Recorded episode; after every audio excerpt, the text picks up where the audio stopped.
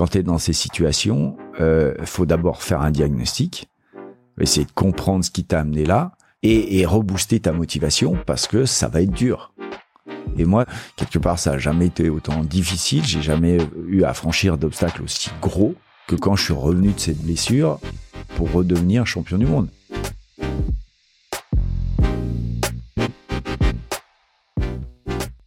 On dit d'eux qu'ils ont un mental de champion, un mental d'acier.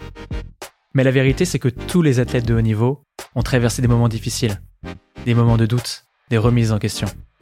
Pour un athlète, prendre soin de sa santé mentale est une nécessité. Et à ce sujet, il y a plein de choses à raconter. Je suis Guillaume Dagvive, cofondateur de Mocha.care, et vous écoutez Les Secrets du Mental. Dans ce podcast, vous allez entendre des sportifs de haut niveau qui nous partagent leurs mauvaises passes, leurs passages à vide, ces moments dont on ne parle généralement pas. Vous allez aussi découvrir comment ils prennent soin de leur mental au quotidien. C'est souvent dans des univers assez éloignés du nôtre que l'on arrive à trouver notre inspiration. Alors je vous propose qu'ensemble, on prenne notre dose de motivation pour nous aussi prendre en main notre santé mentale. Bonne écoute.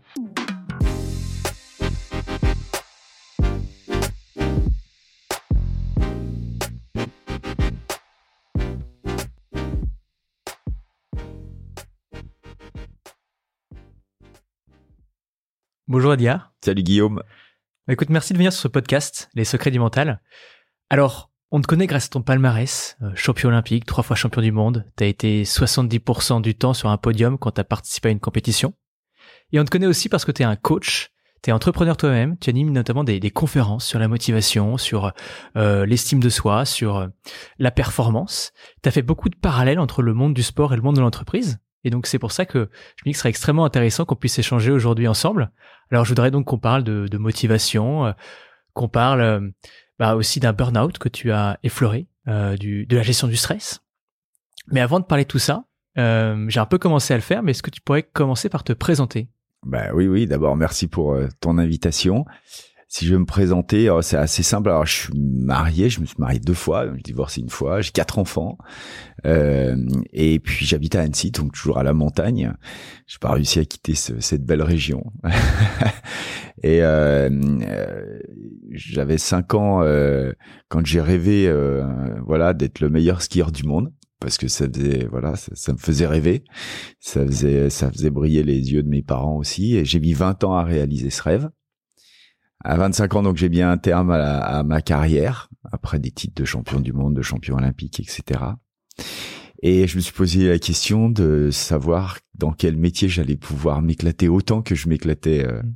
avant dans, dans le ski. Donc ça, c'est la grosse, grosse question, tu vois, de la reconversion. Ouais. Et puis j'ai trouvé une réponse, enfin des réponses en faisant euh, le métier que je fais aujourd'hui, c'est-à-dire euh, je donne des conférences pour euh, pour des entreprises, mais la conférence c'est juste un moyen. Moi, ce qui m'intéresse à travers la conférence, c'est c'est d'aider des, des dirigeants et des managers à faire bouger les lignes au sein de leurs équipes. Et pour euh, le meilleur moyen de faire bouger les lignes au sein des équipes, euh, bah, c'est d'avoir des équipes qui sont motivées, qui ont envie de d'avancer, qui ont envie de, de créer quelque chose, qui ont envie de réussir. Et, et donc la métaphore sportive, elle est juste extraordinaire pour faire ça. Donc aujourd'hui, effectivement, je, je voilà, plusieurs activités. Je donne des conférences principalement pour de, le monde de l'entreprise et puis euh, je dirige un cabinet de conseil avec des consultants qui sont spécialisés dans de la stratégie de croissance pour des PME et puis euh, à côté de ça, j'ai quelques missions dans le mouvement olympique aussi. Génial.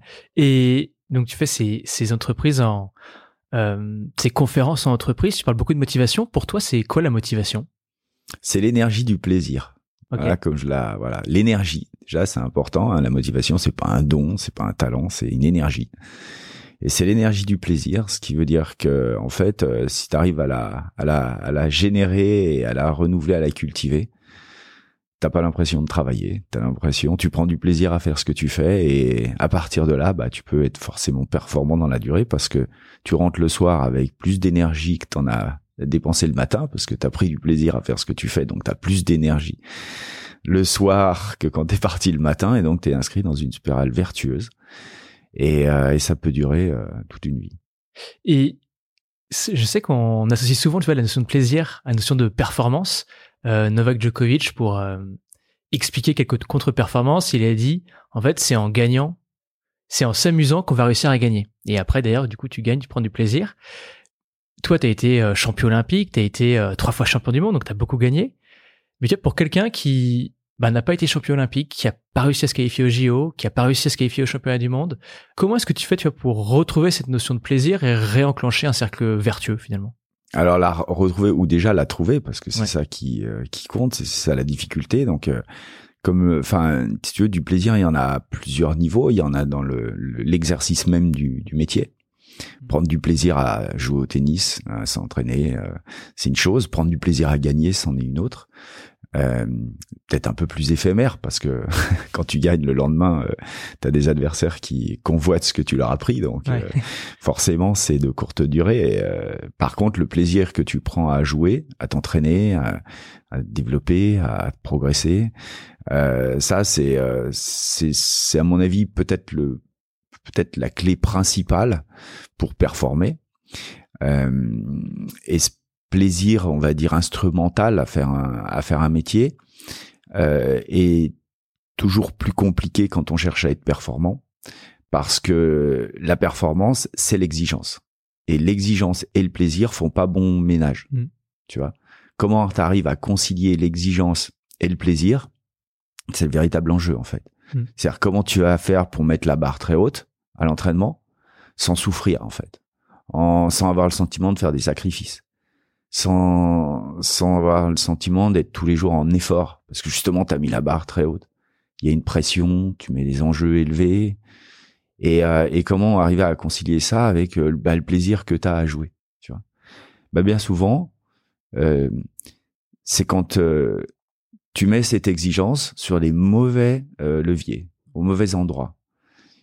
Et euh, dans notre culture, on nous a appris à être exigeants avec nous-mêmes dans les domaines où on n'est pas bon, hmm. dans les domaines qu'il faut euh, corriger parce que on a des points faibles, parce qu'on a des failles, parce qu'on a des manques, voire dans les domaines où on n'est même euh, pas là du tout, quoi. Et donc, aussi longtemps que tu mets ton exigence sur ces domaines-là, tu vas développer plutôt un sentiment d'effort qu'un sentiment de plaisir, parce que tu vas progresser lentement, ça va nécessiter beaucoup de temps, beaucoup de travail, beaucoup d'énergie, beaucoup de transpiration. Tu vas pas faire appel à tes talents, en gros. Et euh, tu vas être euh, à chaque fois euh, aussi dans un sentiment de quelque part de frustration.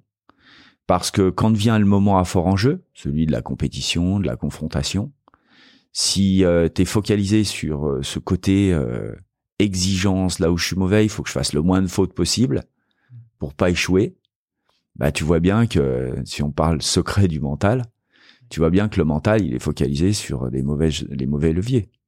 Parce que tu peux pas réussir en étant focalisé en focalisant ton mental sur ce qui va pas, ce que tu fais pas bien, sur ce qu'il faut corriger, sur euh, euh la peur d'échouer. Bien évidemment, le mental, euh, il est beaucoup plus solide et productif quand tu le concentres sur ce qui va bien, ce que t'aimes, les progrès, plutôt que les échecs, le désir de réussir plutôt que la peur d'échouer. Et donc, euh, la manière dont tu focalises ton exigence sur les bons leviers, enfin, est essentielle pour le plaisir instrumental que tu peux prendre dans l'exercice de ton métier. Et du coup, toi, qu'est-ce que tu conseilles? Tu as un manager qui essaie de faire grandir quelqu'un de son équipe, de vraiment mettre en avant ses, ses forces et presque de lui dire accepte euh, quelque part un peu tes faiblesses? Alors, euh, moi, je vais te raconter une anecdote parce que euh, comme ça, ça va illustrer ta question.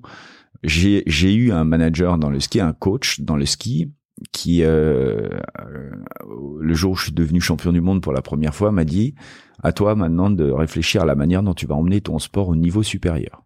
Okay. Et moi, bah, c'est naturellement, je lui ai dit, ben, il faut que je corrige toutes les fautes que je fais en ski, les fautes techniques, parce que c'est là que je perds des points. Et moi, je considérais que si je corrigeais euh, l'endroit où je perds des points, je corrigeais ma technique, euh, et ben j'améliorerais euh, mon mon score et donc j'emmènerais mon sport au niveau supérieur. Et là, il m'a posé la question, c'est euh, ok, mais qu'est-ce que tu vas sacrifier pour euh, pour corriger tes fautes techniques? Et je lui ai dit, ben, faut que je sacrifie la vitesse faut que je skie moins vite, je ferai moins de fautes, je pourrais mieux corriger, mieux contrôler mon style et, donc je ferai moins de fautes et donc euh, c'est vrai comme ça. Et il m'a dit, et si tu sacrifies la vitesse, qu'est-ce que tu sacrifies d'autre? Je lui dis, ben, le plaisir que j'ai à skier vite, parce que c'est quand même là que je prends du plaisir, parce que je suis un skieur instinctif, c'est là que j'ai du talent. Et, euh, et donc, euh, il me dit, ok, d'accord, donc tu sacrifies, t'es prêt à sacrifier le plaisir pour un résultat qui, qui arrivera quand? À ton avis, combien de temps ça va durer? Enfin, t'es prêt à sacrifier ce plaisir pour arriver à ton objectif? Je lui dis, bah, tu sais, la perfection n'est pas de ce monde, c'est le travail d'une vie entière. et donc là, il va synthétiser le truc en me disant, donc, tu penses que tu vas amener ton sport au niveau supérieur en, en prenant moins de plaisir pour un résultat que tu n'atteindras jamais. Donc, si j'ai bien compris, c'est ça. je lui dis, bon, bah, vu comme ça, c'est pourri. Qu'est-ce que tu proposes, tu vois? Et il me dit, bah, on va mettre l'exigence sur la vitesse, parce que c'est là que t'es bon, parce que c'est là que tu euh, produis des résultats spectaculaires. Et puis, on, on va commencer par euh, bah, te chronométrer. Donc, tu remontes. Euh, donc, je suis remonté, il m'a chronométré. Il m'a dit, t'as skié la piste en 32 secondes. Je te corrigerai tes fautes parce que c'est quand même ce que tu souhaites. Je te corrigerai tes fautes quand tu skieras la piste en moins de 30 secondes. Et là, moi, j'ai vécu ça comme un challenge. J'ai pas eu peur de relever ce défi. Euh, il m'a dit combien de temps ça va te prendre? Je lui dit un mois. Ça m'a pris que trois semaines. Au bout de trois semaines, j'arrive à skier la piste en moins de 30 secondes. Et là, je lui dis bon, on fait quoi avec les fautes? Il me dit ça va trop vite, on les voit plus. le problème était résolu. ouais, C'est-à-dire qu'en étant euh, exigeant, parce qu'il fallait être exigeant pour emmener le sport au niveau supérieur, mais sur les forces, les talents qui étaient les miens. Il a créé les conditions pour que, plus rapidement que ce que je pensais, j'arrive à faire une différence sur ma force par rapport à mes adversaires, en étant en confiance, en me sentant euh, voilà challengé euh, et en confiance par euh, le travail que je menais. Ce conseil, c'est de dire travaille tes forces, sois soit exigeant sur tes forces et indulgent sur tes faiblesses, et tu verras que tu utiliseras tes forces pour les compenser, ces faiblesses. Mmh et que ça ira euh, voilà et, que ça et, que ça ira dans le bon sens et tu trouveras ce plaisir nécessaire à ta performance. C'est ça que ça veut dire en fait. Et la grande question c'est c'est quoi mes forces? Et toi, donc, tu avais réussi à identifier un peu ces points forts, tu vu des résultats qui étaient assez euh, probants, on va dire. Ça t'a permis de développer cette confiance en soi. Ce qui est assez amusant, c'est quand on regarde un petit peu tes courses, on se rend compte que euh, tu as l'air en confiance juste avant la course, tu souris, n'a pas du tout l'impression que tu subis euh, du stress ou de la pression, tu es presque es très proche avec le public, euh, tu as l'air de prendre ce plaisir en fait dont tu parles. Et, et dans le même temps, euh, tu vas également afficher ton ambition pas mal en avance. Alors, euh, ça avait pas mal parlé euh, dans les journaux du fait que euh, tu disais que tu allais devenir champion olympique. Tu avais affiché ton ambition en disant ouais, je vais devenir champion olympique. Ouais. Et, et forcément, ça a surpris parce que les gens se disent et donc, pourquoi est-ce qu'il dit ça? Il a encore jamais été champion olympique. Presque, c'est un petit peu culotté, tu vois. arrogant même, tu peux le dire, parce que. non, je sais pas. En tout cas, je me pas très si, si, j'ai des journalistes qui avaient écrit que c'était assez arrogant comme posture. Et et en tout cas, ce que je trouve génial, c'est que ça, c'est la preuve que toi, t'as pas le syndrome de l'imposteur. et en tout cas, à juste titre, ou, ou du moins de l'extérieur, c'est ce qu'on ressent. ma question, c'était pourquoi, tu vois, décider d'afficher aussi franchement son ambition? Alors, euh, euh, on reviendra sur le syndrome de l'imposteur, mais euh, euh, ce que tu dis là, c'est bah, c'est une image. J'affiche, j'affiche effectivement une image. C'est pour moi un marqueur. Effectivement, je dis, je vais gagner les jeux. Maintenant, euh, qui te dit que au fond de moi, le syndrome de l'imposteur, il n'était pas présent et que euh, tu vas me dire, ben si tu avais le syndrome de l'imposteur, tu l'aurais jamais affiché. Ouais, mais c'est de l'image. Il faut bien se rendre compte que moi, je fais, je fais un sport, il y a de la compétition et je dois imposer des mar mes marqueurs à mes adversaires, à mes coachs et au jury, parce qu'en plus je fais un sport à jugement. Le jury, il faut que dans leur tête, ce soit ancré que le mec qui veut être champion du champion olympique, c'est moi. Il faut que ça soit dans leur tête. Ouais, est-ce que pour rappeler à ceux qui nous écoutent, dans le ski de boss, 25% de la note, c'est le chrono et 75%, c'est le jury. Exactement. Donc, il faut un marqueur pour le jury. C'est-à-dire que même quand tu franchis la ligne d'arrivée, si tu as fait une mauvaise descente, tu lèves quand même les bras tu vois, pour dire j'ai fait une bonne descente. C'est un marqueur, c'est de l'image. D'accord? D'accord. Ça ne préjuge pas de ce qui se passe à l'intérieur. La deuxième chose, c'est le marqueur vis-à-vis des coachs. Une compétition comme les Jeux Olympiques, grosso modo, tu as trois ans, euh, enfin voilà, c'est un projet sur trois ans, tu vois. Pendant trois ans, tu te prépares, année après année, tu as plein de compètes avant et tout, mais euh, tu as ça en tête pendant trois, voire quatre ans, et c'est 30 secondes de course. Tes coachs, euh, leur job, c'est de t'amener dans le portillon de départ avec les qualités euh, physiques, techniques et mentales requises pour l'emporter. Mm. D'accord? C'est le job de tes coachs. Pendant trois ans ou quatre ans, s'ils t'entraînent comme un champion du monde, avec le degré d'exigence du champion du monde, ça sera toujours pas au niveau si tu veux être champion olympique. Donc moi, quand je dis je veux être champion olympique, c'est pour dire à mes coachs, entraînez-moi avec le degré d'exigence du champion olympique. Tu Hmm. vois? Ouais. Et le fait de l'afficher, je m'engage. Et ça, si tu veux, derrière, les mecs, ils mettent la barre au niveau requis par l'exigence. Donc ça, c'est hyper important pour eux. T'entraînes pas un mec qui vient dire euh, oh, les Jeux Olympiques, je sais pas si je vais y arriver. Tu comprends, c'est dans trois ans. euh, on verra bien. euh, je suis déjà trop, je suis trop jeune ou je suis déjà trop vieux. Et puis en plus, on sait pas comment va être la neige. Tu vois Ouais, ouais. si t'as un mec comme ça dans ton équipe, tu peux être sûr qu'il gagnera jamais les jeux parce que un, lui, il fera pas le job pour y arriver. Deux, l'environnement, le coach, et la famille, tu vois, euh, vont vont peut-être au début lui dire non mais faut y croire. Puis au bout d'un moment, ils vont s'épuiser. Et est-ce que Donc, tu ça- le- donc le marqueur, si tu veux, il marche pas. Et puis le troisième marqueur, c'est par rapport aux adversaires. Il faut que dans leur tête, ils se battent pour la deuxième place. Ouais, finalement, l'adversaire, c'est un peu toi-même, quoi. Tu t'es lancé ce défi et tu joues un peu contre toi, quoi. Alors après, c'est après le problème, effectivement, c'est euh, euh, qu'est-ce qui se passe si je perds? Ouais. Tu vois? Donc euh, c'est là, c'est là, c'est à ça que tu es confronté. Donc c'est là que vient le syndrome de l'imposteur. Est-ce que j'ai bien fait de le dire? Est-ce que je le mérite? Est-ce que euh, je serai au rendez-vous? Et si je perds, qu'est-ce qui va se passer? Tu vois En fait, et ça c'est le truc qu'on travaille pas ou trop peu.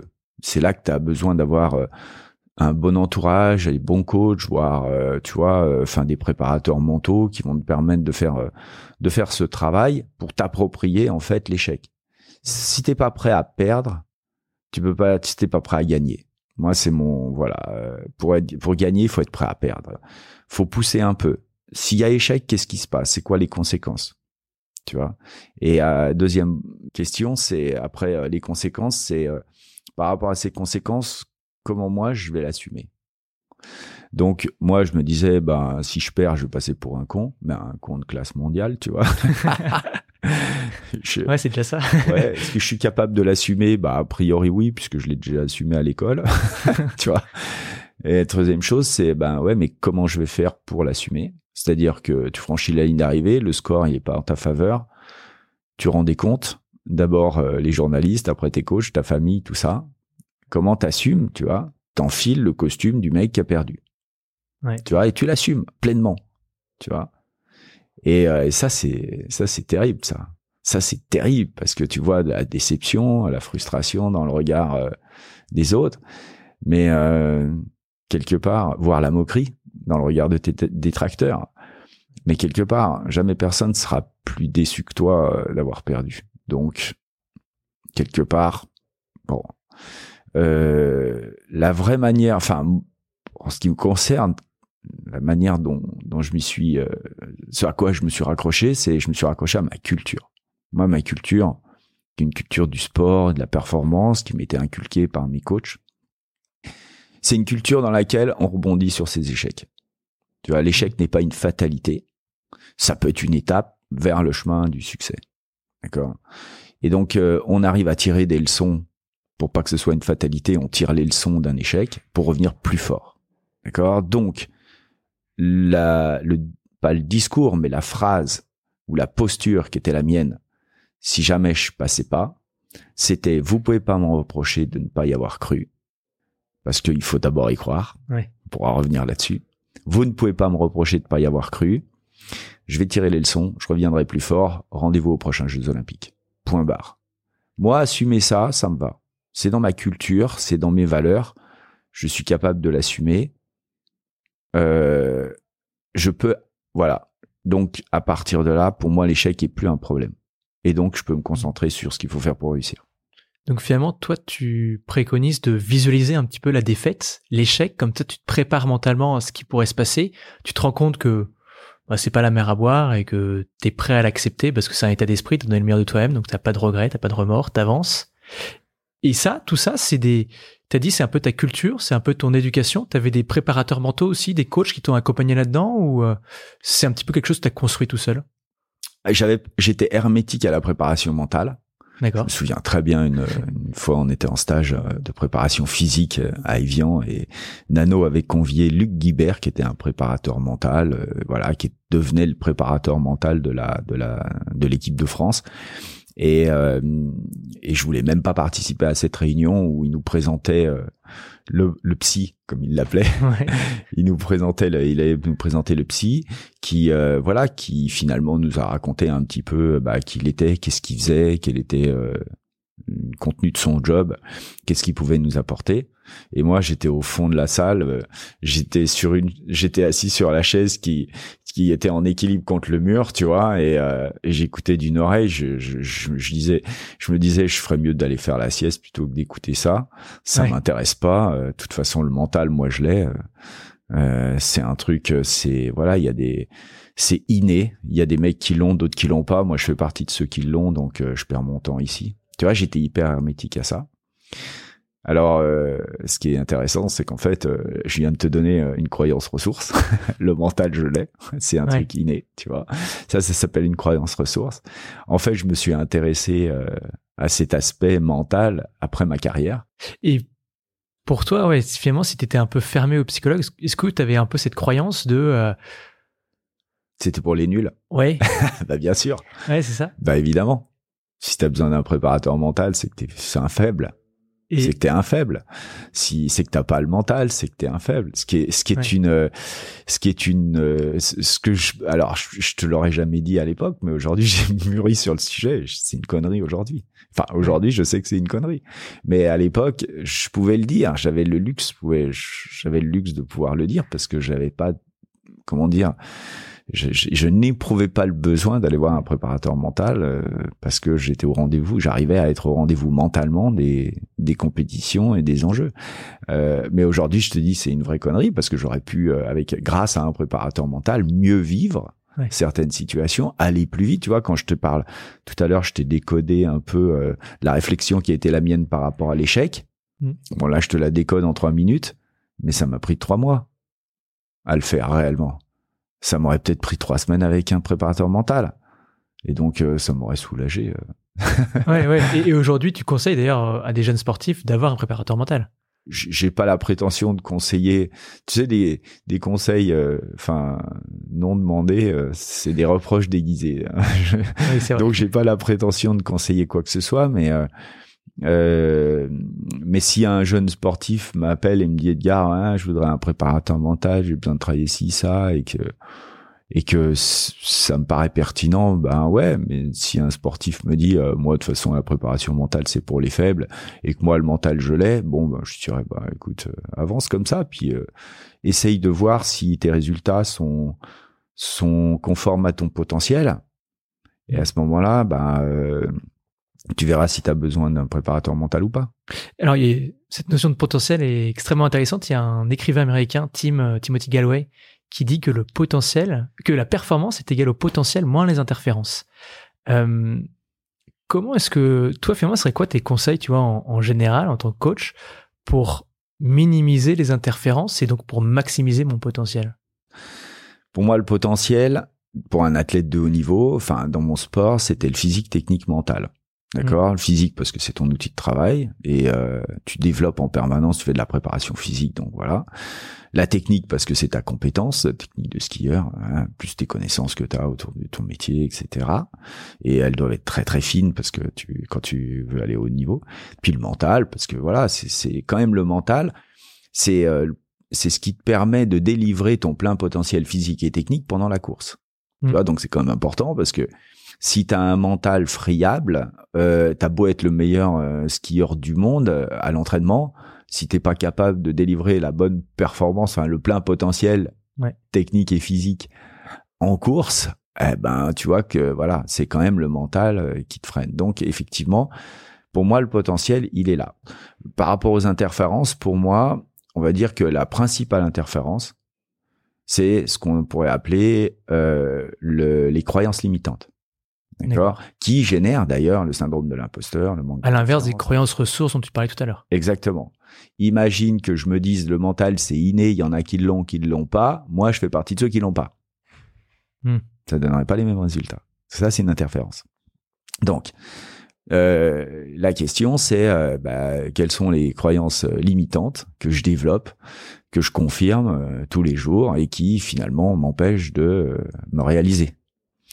Et à partir du moment où tu les identifies, euh, j'y arriverai jamais, je suis pas bon pour, je suis pas bon dans tel domaine. Euh, euh comment dire, on a, on m'a toujours dit que de toute façon j'étais pas fait pour ça. ouais. On finit par le croire et en il fait, faut souffrir. Tu as une croyance limitante. Il faut souffrir pour réussir. Attends, si tu souffres, tu réussiras jamais. Hein. Je te le dis tout de suite. Parce que pour réussir, faut être motivé et que la motivation c'est l'énergie du plaisir. Donc c'est pas celle de la souffrance. Donc il faut souffrir pour réussir. Voilà une belle croyance à la con, ce qui fait que les gens ils transforment transpirent beaucoup pour se sentir irréprochable, mais ils réussissent jamais vraiment, tu vois. Et, euh, et, on leur dit ouais, mais t'as du mérite, t'as beaucoup souffert. non, le mérite il vient que t'as fait des résultats. Il vient pas de la souffrance. Enfin, ton niveau de souffrance, c'est nul. Je veux dire, c'est beaucoup plus intelligent. Enfin, je trouve que c'est beaucoup plus pertinent de de réussir en, en prenant du plaisir qu'en souffrant. Quoi. il y a l'importance de s'entourer de personnes positives en fait qui te mettent en valeur et qui arrivent à t'aider à prendre conscience de tes talents en fait. Mmh. Et et, euh, trop bien. Et du coup, donc dans ces interférences, tu dis qu'il y a vraiment cette notion de comprendre quelles sont mes croyances limitantes, les mettre de côté. Et voilà. Et c'est là que la préparation mentale, elle intervient. Alors ça peut être des coachs, ça peut être des psys, euh, mais je trouve que les coachs sont, sont et les préparateurs mentaux sont, sont plutôt bien armés, bien outillés pour euh, pour ça. Effectivement, comprendre quelles sont ces croyances limitantes. Donc il faut arriver à se raconter euh, les choses, essayer d'identifier ses stratégies de succès, ses stratégies d'échec, essayer de comprendre comment le cerveau fonctionne. Il y a un outil qui s'appelle la PNL qui est super intéressant pour ça, euh, sur justement les stratégies de succès, les stratégies d'échec, et d'arriver à identifier quelles sont les croyances euh, limitantes qui sous-tendent en fait ces stratégies-là. À partir du moment où, euh, tu mets le doigt sur euh, ces croyances, tu peux faire de l'hypnose pour travailler dessus. Et c'est même hyper intéressant d'ailleurs. Et tu les ramollis. T'en as déjà fait toi de l'hypnose? Mmh. ouais, bien sûr. Ouais. Alors pas quand j'étais athlète, mais euh, après. Et, euh, et, et je trouve que voilà, c'est il y a des outils. Hein. Alors, voilà, la PNL, l'hypnose, c'est des outils qui sont euh, voilà à disposition et que n'importe, enfin des, des coachs ou des, hypnothérapeutes vont, utiliser pour t'aider à être plus performant dans ton dans ton job, quoi. Tu as notamment traversé toi-même une crise. Tu dis avoir effleuré un burn-out. Est-ce que tu peux nous décrire peut-être l'engrenage dans lequel tu t'es retrouvé hmm. avant ce presque burn-out, si on peut l'appeler comme ça. Ouais. Euh, pour moi, le burn-out, c'est une étape hein, sur le chemin de la comment dire de la, dépression, enfin de la dépression, de la de la euh, de la spirale dans la spirale infernale. Les étapes pré-burn-out, si tu veux, au début, moi, enfin, ce que j'ai identifié, c'est que tu commençais par la procrastination. Ok. okay. D'abord, tu procrastines. Là, on se reconnaît, je pense, beaucoup. Ouais, mais c'est pas grave. Tu vois, c'est pas grave. Tu peux procrastiner de temps en temps. D'ailleurs, il paraît que ça favorise la créativité, mais il faut pas que ça devienne une habitude. Après, tu rentres dans une phase plus de déresponsabilisation. C'est-à-dire, tu te cherches des excuses, tu cherches des coupables à l'extérieur pour pas avoir à te remettre en question. Et, euh, et après, tu perds un peu le pouvoir euh, sur toi et sur ton environnement. Donc euh, là, c'est la phase où tu prends des risques. Tu commences à prendre des risques. Et en fait, si tu remets pas, comment dire, si, si, tu, si tu te réalignes pas, et ben voilà, bah, la spirale, l'engrenage, euh, tu vois, euh, il, s'amplifie. Hmm. Et donc, euh, bah d'abord, c'est intéressant de faire le diagnostic et d'essayer de comprendre dans quelle phase je suis, tu vois. Hmm. C'est-à-dire que bon bah je procrastine, bah ça ça nous arrive à tous, c'est pas c'est pas grave. Je veux dire à la limite, enfin t'as besoin de personne pour t'en pour t'en sortir, mais quand tu commences à te trouver des excuses et tout, là quelque part ton manager ou je sais pas moi ton conjoint ou ta femme ou enfin ton entourage proche va dire attends euh, tiens peut-être que là euh, tu devrais tu devrais essayer de voir les choses autrement parce que ça fait un petit moment que tu procrastines là tu commences à te déresponsabiliser euh, faudrait faudrait pas que tu perdes le pouvoir quoi. Et le contrôle de ta situation. Et, euh, et, et donc quelque part là si tu veux c'est un peu on va dire une autorité mais qui a pas la compétence, une compétence psychologique particulière qui peut t'aider à, à te réaligner.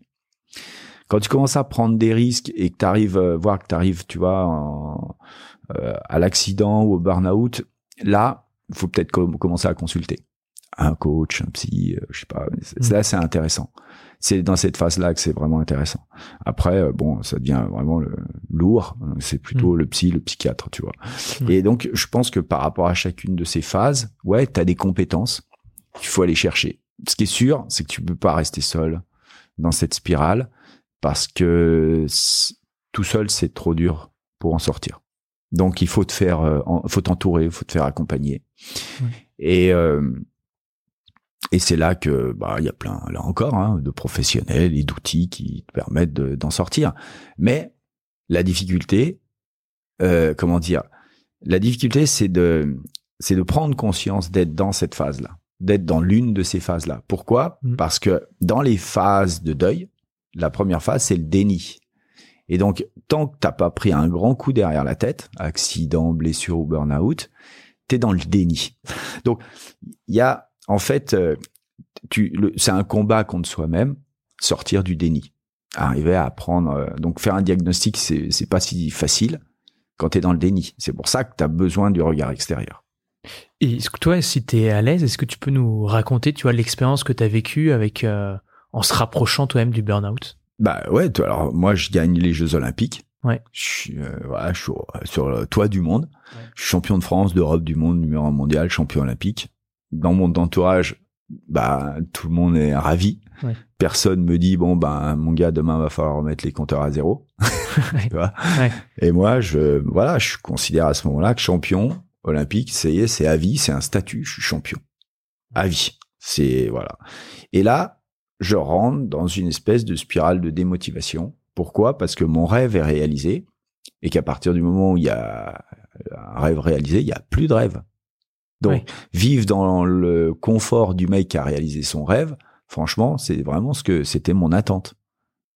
Tu vois? Donc, euh, j'étais content d'être dans ce confort-là. J'avais réalisé mon rêve. Le problème, c'est que ben après, il faut retourner au taf. c'est pas terminé en fait. Et ben non, parce que du coup, moi, le titre olympique, ben les autres le voulaient aussi. Et eux, ils se sont dit, ben ouais, mais le prochain coup, c'est mon tour. Tu vois? Donc on va pas le laisser. Donc euh, tu es dans un monde de concurrence, t'es pas dans un monde de bisounours. Et donc dans un monde de bisounours, tu peux rester sur ton nuage. Mais dans un monde de concurrence, c'est mort. Et donc tu vois les autres, ils repartent à l'entraînement, toi tu te dis ça va, euh, j'ai du j'ai du j'ai de la marge et puis j'ai d'autres trucs plus sympas à faire, faut que j'assure le service après-vente du champion olympique. Ouais, ouais, tu vois, donc tu commences à procrastiner. Et puis euh, au bout d'un moment, tu as tes coachs qui se disent bon, qui te disent allez Edgar, faudrait peut-être revenir, tu te dis non mais c'est bon, euh, ça va, tu te trouves des excuses. Hmm. Et puis à un moment donné, euh, je disais, tu te demandes des moyens supplémentaires. J'avais dit à mon coach, bah, je suis quand même assez fatigué là, moi j'aimerais voyager maintenant en business et plus en éco pour aller faire des courses aux États-Unis, au Japon et tout. Puis euh, ton coach, tu vois, il se marre, il te dit non mais attends, enfin d'abord on n'a pas les moyens, puis en plus je suis ouais mais moi je suis champion olympique. puis en plus il me dit est-ce que ça nous garantit que tu seras, euh, tu vas gagner les courses en Coupe du Monde et tout euh, au Japon, aux États-Unis? Je dis bah non, tu demandes des moyens supplémentaires, tu garantis même pas les performances en face, tu vois? Et c'est comme ça que là, et à un moment donné, on est arrivé aux États-Unis et, euh, là, il y avait un jeune Américain qui s'est dit, moi je suis chez moi, je vais faire le show. Et le mec chez lui, il fait le show, il fait un saut qui avait jamais été fait en Coupe du Monde. Moi, le saut, je l'avais réalisé une fois ou deux dans la poudreuse tu vois. et je me dis, attends, euh, c'est qui le patron ici? Tu vois, c'est moi, donc euh, le saut, je vais le faire, tu vois. Euh, et, et, donc, je prends le risque de faire un truc que je maîtrisais pas sur le bout des doigts en compétition. Et je le fais, hein. je balance le saut en l'air, tout se passe bien. C'est juste qu'à la réception, je me suis pété un genou, quoi. Ah oui. Tu vois, donc accident du travail. Et c'est là que je dis, je me suis retrouvé après à l'hôpital, je me fais opérer, tout ça.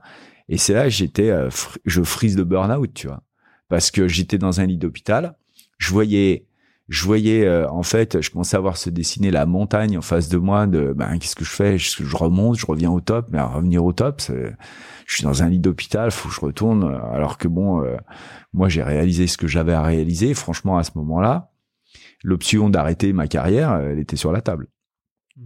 Sauf qu'arrêter sur une blessure, bon, je trouvais que c'était pas super prestigieux, donc ça m'ennuyait, tu vois. Mais j'avais pas d'autre option, quoi. Si j'avais une autre option, c'est de dire je vais faire une année sabbatique, puis je reviendrai dans un an. Comme ça, je me la pète pendant, je, je, je me la, je me la joue tranquille. Bah voilà, année sabbatique, procrastination, tu vois. Je me la joue tranquille pendant un an, puis je reviens. Mais je reviens pourquoi? Ben, je reviens pour euh, ah, un championnat du monde dans deux ans à la Clusa, à la maison. Ouais, c'est génial un championnat du monde, mais euh, tu peux pas imaginer que tu vas revenir pour gagner hmm. si tu prends un an sabbatique. Donc un an sabbatique pour revenir participer, je trouvais ça pas ça super prestigieux et pas super motivant non plus. Donc à partir de là, je me suis dit bon bah il y a plus qu'une option, hein, c'est revenir pour gagner, gagner le championnat du monde. Et là, je pourrais dire que peut-être j'aurais réalisé mon rêve après avoir été champion olympique à la maison dans mon pays, devenir et finir champion du monde dans mon jardin à la Clusa, ça a de la gueule. Et c'est ce qui a redonné du sens à mon rêve de gosse.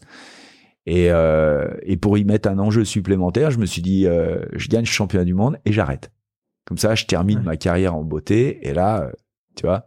Et donc, euh, là, tu te dis, ouais, mais tu prends, c'est une prise de risque max, c'est euh, c'est ci, c'est ça. Ouais, mais c'est tellement motivant hmm. que c'est cette motivation qui va me permettre de franchir tous ces obstacles qui me séparent, tu vois, de, de cet objectif, de regravir cette montagne-là qui me paraissait euh, monstrueuse. C'est-à-dire qu'en gros, quand tu es dans ces situations, euh, faut d'abord faire un diagnostic, essayer de comprendre ce qui t'a amené là, changer des choses, revenir à des bases solides, reposer des bases, retrouver du sens, un objectif et tout, et, et rebooster ta motivation parce que ça va être dur.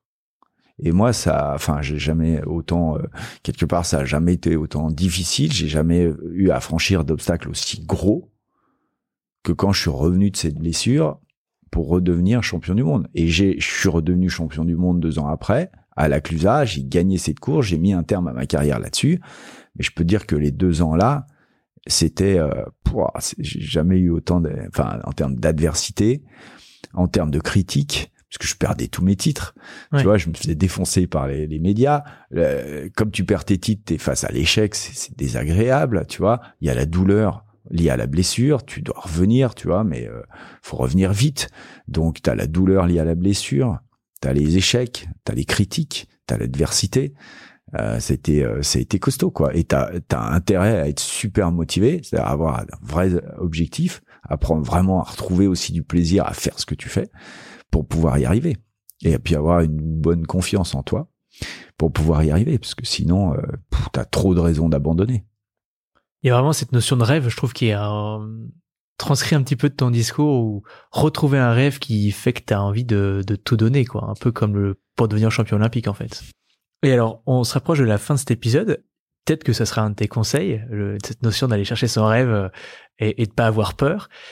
Si finalement tu devais donner trois conseils aux personnes qui nous écoutent là, ça serait lesquels?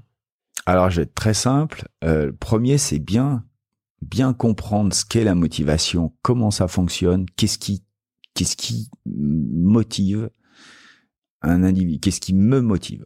Tu vois, c'est par quoi ça passe. Première chose, bien comprendre. Deuxième chose, c'est euh, mettre en place des bases pour être sûr de cultiver un haut niveau de motivation, d'avoir un haut niveau de motivation dans ce que tu fais. Tu vois, enfin, dans, mmh. voilà, pose des bases. Les bases, elles sont simples euh, c'est la passion. Trouver un truc qui te passionne. Euh, tes talents. Tu vas remettre, enfin, comment dire, mettre ton talent au cœur du, au cœur du sujet. Tu je parlais de l'exigence. Mm. Et troisièmement, faire des choses qui sont en phase avec tes valeurs. Ça, c'est les trois fondamentaux qui font que si t'es calé sur tes talents, sur tes passions, tes talents, tes valeurs, ta motivation, elle sera toujours présente. Tu vas la cultiver. Tu vois, mes trois conseils. Essaye de, enfin, connais-toi toi-même. et surtout ce qui te motive. Deux, mets des bases solides. Tu vois, reviens sur tes bases de motivation. Trois, focalise cette motivation sur un truc qui t'enthousiasme. Et là, euh, tu, enfin, tu peux faire n'importe quoi. Tu peux réaliser, voilà, tu peux réaliser n'importe quel rêve. Je pense qu'on a tous en nous un rêve à, réaliser.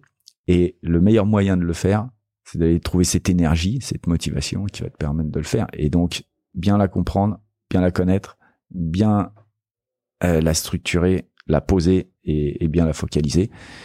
Et euh, Et derrière, bah, c'est qu'une question de temps. Génial. Et franchement, ça va aller beaucoup plus vite que ce qu'on pense. Ouais, super, merci beaucoup Edgar pour, pour ces conseils. Dernière question avant, avant de, de s'arrêter. Qui est-ce que tu souhaiterais voir dans ce podcast euh, intervenir? Hmm, Il y a alors euh, malheureusement il est décédé, c'est Michel Serres. J'ai eu l'honneur de, de donner une conférence avec lui un jour et euh, et, euh, et- et c'est quelqu'un qui a un esprit tellement lumineux que c'est toujours un plaisir de l'écouter. Euh, après il y a euh, pareil dans les esprits euh, brillants et lumineux, euh, j'adore Sylvain Tesson. Ok. Ouais, parce que quand quand il parle, je voyage. Voilà, j'adore voyager. il m'emmène dans, dans ses récits et je, je le trouve extraordinaire. Et encore un esprit euh, lumineux qui euh, aujourd'hui euh, a une faculté de vulgariser des choses assez complexes, mais de le faire avec un, un- voilà, un- pareil, une clarté extraordinaire. C'est un philosophe, André Comte-Sponville. Pareil, j'adore tout ce qui dit. Donc, si tu pouvais les, les inviter, ce serait vraiment intéressant. Ouais, donc plutôt des, des écrivains, des, des philosophes. Et toi, ça te permet de, entre guillemets, t'élever et rêver encore plus grand, quoi. Bah oui, oui, parce que moi je suis pas allé longtemps à l'école, donc ces gens m'apprennent, euh, voilà, me donnent envie d'apprendre. Et je trouve ça parce que ils sont lumineux, ils sont brillants, ils sont simples à comprendre. Est-ce qu'il y a un de leurs ouvrages que tu as envie de recommander en particulier? Euh, alors Comte Sponville, euh, ouais, les, les petites euh, traiter des grandes vertus. Je trouve que pour identifier ces voilà ces valeurs, c'est c'est un sujet, c'est vraiment euh, un très très bon très bon bouquin. Et puis j'adore aussi, euh, mais là c'est c'est une conférence qu'il a donnée que vous trouvez sur YouTube euh, en tapant André Comte Sponville conférence qu'il a donnée à Nantes il y a quelques années où il parle du plaisir dans le travail et du rapport, euh, enfin il parle du management. Ok. euh, voilà d'une manière euh, vraiment euh, enfin très intéressante. La, la manière dont il pose le débat c'est dire euh, les gens ont pas envie de travailler tu vois. Donc quand tu manages déjà tu vas demander à des gens de faire un truc qu'ils ont pas envie. Donc comment tu vas faire pour leur donner envie tu vois des... et euh, et il parle des valeurs d'ailleurs dans- là-dedans et c'est hyper intéressant et puis euh, Sylvain Tesson, j'ai eu l'occasion une fois de l'entendre en, en conférence. euh, euh, j'avais j'avais adoré. J'ai lu son bouquin euh, La Panthère des Neiges aussi que j'ai trouvé euh, passionnant. Et euh, non, enfin voilà, j'ai- j'aime beaucoup euh, j'aime beaucoup son son verbiage. Tu vois, son il a une euh, une manière de, de, de, de dire les choses, de de- d'illustrer en fait son propos, Mm. euh, ouais, que, que je trouve, euh, ouais, je, je- trouve ça euh, étonnant et, et tellement différent que que j'adore en fait, voilà. Donc, euh, donc ouais, dès, dès que je peux écouter quelque chose euh, ou lire, j'adore. Génial. Ouais, je sais que Sylvain Tesson, là, dans La Porte des Neiges, justement, il, il invite à, à viser plus haut que les ambitions électroménagères, comme il les appelle. C'est ça, ouais, ouais. Peut-être à Ouais. voyager ou à rêver plus. Ah, il utilise des métaphores qui Ouais. sont euh, très puissantes. Je trouve c'est sa grande force en fait à Tesson, c'est euh, c'est la manière dont il exploite la métaphore Ouais. et euh, pour nous ramener sur euh, des choses ba- de base essentielles, tu vois, fondamentales. Et euh, ouais, et moi j'aime bien, tu vois, on ramène les choses à à la terre. Génial. Bah, je te propose qu'on s'arrête là, qu'on arrête sur cette, sur cette belle métaphore, du coup. Merci encore, Edgar, et, et à très vite. Merci Guillaume, à très bientôt. Merci d'avoir écouté cet épisode des Secrets du Mental. S'il vous a plu, abonnez-vous et partagez-le autour de vous. Encore mieux, vous pouvez aussi nous laisser 5 étoiles sur votre application d'écoute. Les Secrets du Mental est un podcast de Mocha.care, l'allié santé mentale des entreprises. Si vous voulez en savoir plus, rendez-vous sur mocha.care slash podcast. mocha.care, m o k -A A R E. On se retrouve dans deux semaines pour un nouvel épisode. Prenez soin de vous et pour de vrai. Ciao